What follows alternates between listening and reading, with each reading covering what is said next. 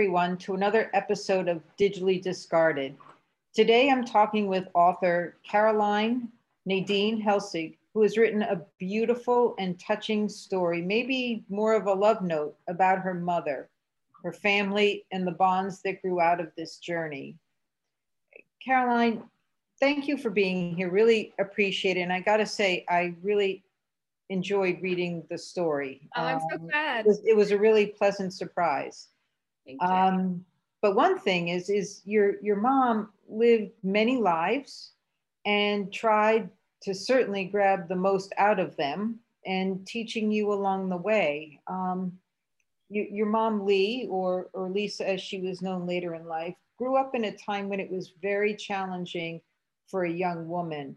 Can you give us a little taste of what your mom's life was like? Yeah, so I feel like she was, well, she was born first during the Great Depression. I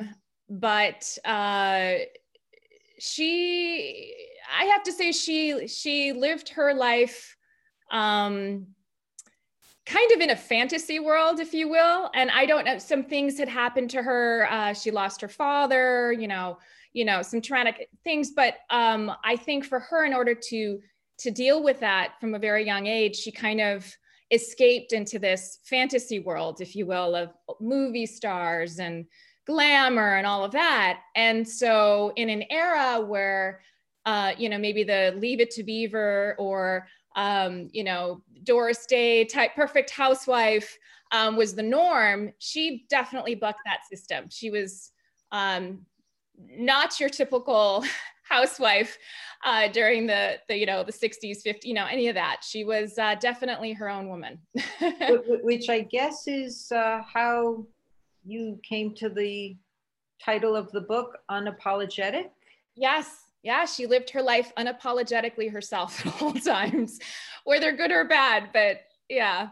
And when I say, you know, she taught me things, she, you know, was, you know, she wasn't the person that would, you know, she didn't teach me how to cook or, you know, make the perfect, you know, hospital bed corner, you know, the clean or any of that. She was very much someone who taught by just doing. And, you know, I learned by observing. And through her, I learned to just be confident myself, to follow my bliss. You know, I mean, she always did that. So I admire her a lot for that. She was the master of life lessons. Yeah. Which is, you know, again, I think I grew up in a home with a single mom and who worked, which again was probably similar age to your mom. And it was very unusual. Mm-hmm. And the social network, I grew up in a small town, wasn't there because, you know, she wasn't part of a couple. And a single woman was sometimes threatening to a group. But, you know, she still kind of forged her way, as you say, and I felt it reading the book very unapologetically. And she was just going to continue to be curious and learn. And I mean, it was inspiring story, although I wonder, as a child, how was it for you? Well, as a child, I think you want your family members to be like, you know, everyone else. You know, you want your mother to be like your friend's mother, or, you know, and there's a part of you that recognizes that, you know, she's different. And I think as you get older, you definitely appreciate that so much more. So yeah, you know, it's not like she went to the PTA or baked those cookies or any of that. But she was a lot of fun to be around. And I mean, she's such a beautiful, sweet person. I mean, people gravitated toward her. And I was definitely, my brother and I were definitely her shadows. She took us everywhere. So she was very hands-on in that way, by just, you know, always having us with her. Well, I have to say, and again, you're going to have to read the book to kind of find out more about the people that she was hanging out with, but there are some big names, and I would have loved to have attended some of those parties. And a fly on the wall, I always say. Yeah. Absolutely. Or an olive in the martini. You know, and I was thinking about this in reading the book. And again, reading a book these days is kind of old school, I guess. But, you know, social media back in the day, there was social media, but it was in the form of tabloids and magazines with, you know, kind of the odd, you know, variety show, I guess. Mm-hmm. And I was thinking about how that world would actually play out in the world today, and wondering if you had any thoughts on that. Yeah, so, you know, speaking about celebrities in that era versus now, or technology in that era versus now, I think a lot of, you know, celebrities in that era were, they had a narrative dictated by the movie studios for them. And I think now, you know, celebrities, people, influencers, whatever you want to call them, you know, people in the public eye have a lot more autonomy and can use their platform in a way to further their own, you know, say if they're interested in certain social causes or whatnot, and they have a lot more control, I think, if you will. With regards to technology, in that era, you know, I can talk about now, everything seems to be a lot quicker, a lot easier, a lot faster. You know, if somebody spots somebody, they can instantly take a picture with their iPhone or a video with their iPhone and upload it immediately to whatever, you know, wherever, social media, for example. Then, you know, is a lot more of a process, a slower, you know, there was a select few who were either invited or knew about an event, let's say, for example, that, you know, they had a camera and they took the pictures, they developed it in a dark room, and, you know, and then they sent a hard copy to the publishing house. So there's a difference in that aspect there. But you're right. I mean, there's still media. There was still media, and it just came in the form of tabloids or, you know. And I think your mom worked alongside, I think, the person. Yeah. Who was, I think, probably the leader of all of this. Yeah, I mean, it definitely, well, it's funny that you say worked. Yeah, she was friends with Ron Galella, who was the original paparazzi, honestly. And they were like the Bonnie and Clyde of crashing parties together, I like to think.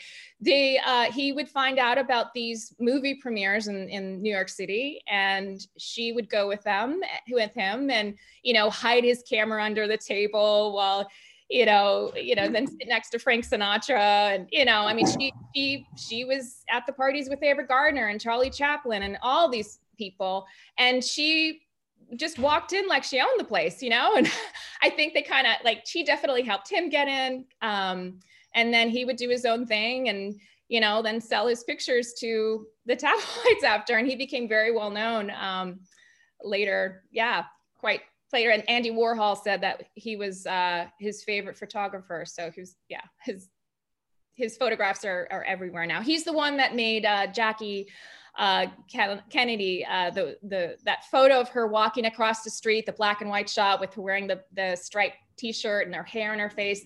He made that picture famous. But he was also a thorn in a lot of celebs, you know, side. Like, he got his teeth punched out by Brando, and like he wasn't necessarily liked because he was incessant with his like search of these celebrities, but that was his life. Yeah. And your mom was kind of a part of it. She had a front row seat to a lot of this. Yeah, she did. In fact, she was written up in the New York Post. I think the article went something like, "We have a new party crasher on the scene." They call her Harlow, and she gets in merely by outdressing the other female guests or something, you know, crazy cute like that. But yeah, she was. She was definitely beautiful and confident, and yeah. And I mean, how would you hear of these stories? Would she tell them to you? Did you find a lot of it in your research? Yeah. So growing up, I had heard these stories, and it's interesting that you say that, because after she had passed, you know, in cleaning up her things, I came across, you know, a lot of the, it's like I have to almost like proof, you know, when you have stories, it's very wispy. But then when you find the actual tangible, let's say, programs, you know, like we can talk about the parties that she had crashed with Ron Galella. I came across the programs and you know, and the seating charts were, you know, I mean, everyone who was anyone, you know, Elizabeth Taylor, I mean, everyone was there. And then just to sit and imagine, like, goodness, like, you know, what table did she sit next to or sit at, and who did she sit next to? And it just was like, it just became more real. So I had the stories, and then I had sort of the tangible aspects that helped me to confirm that it was all true. And when she was, you know, going, I don't know if this is an appropriate question, but I am curious, during this period, how old was she? She was, she was in her 20s, I believe, late teens or early 20s. Yeah, young. Young, yeah, like yesterday. Well, I certainly wasn't doing that in my teens, but you know, she grew up in New York City, and then the family moved to Hawaii, another like exotic island.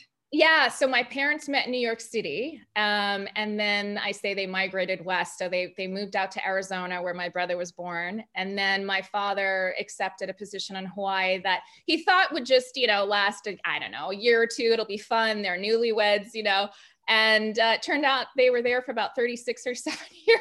So that's where I was born. So you're a native Hawaiian. I am, yes, a native of Hawaii. Very cool, very cool. Well, I have to say, I'm sure in writing the book, it was cathartic in many ways. It was. Not all of us have, I think, the privilege of writing an interesting story about their moms, although I gotta think that, and just through this podcast, I know everyone has an interesting story. Mm-hmm. But I will say again that if you are looking for a great summer read, really do go buy Unapologetic on Amazon. And if you want to find out more about Caroline and her world and her mom's world and growing up, you can visit her website at www.carolinenadinehellsing.com, or just Google Caroline Nadine Hellsing author, and you're going to get all this really interesting information, and just wish you were there to see some of the outfits, and a shout out. I post, there's, I have some social pages, you know, Instagram, Facebook, and YouTube, and on Instagram, especially Instagram and Facebook, I like to try and post something once a day, and I'll post pictures of my mother or the rest of the family. So you'll see pictures of her then and now, and excerpts from the book and videos sometimes. So kind of an accompaniment to the book as you read it. Well, I love New York because of, you know, the kind of world that your mom lived in. And when I was a little girl, I would kind of dream about that I wanted to live someday. And here I am. And at least I'm talking to someone who can tell me firsthand or secondhand about that life. So really, thank you so much for taking the time. And, you know, I really enjoyed reading the book and meeting you, because it was a really wonderful story. I appreciate that. Thank you. You're welcome. And take care and have a good summer. Thank you, you too.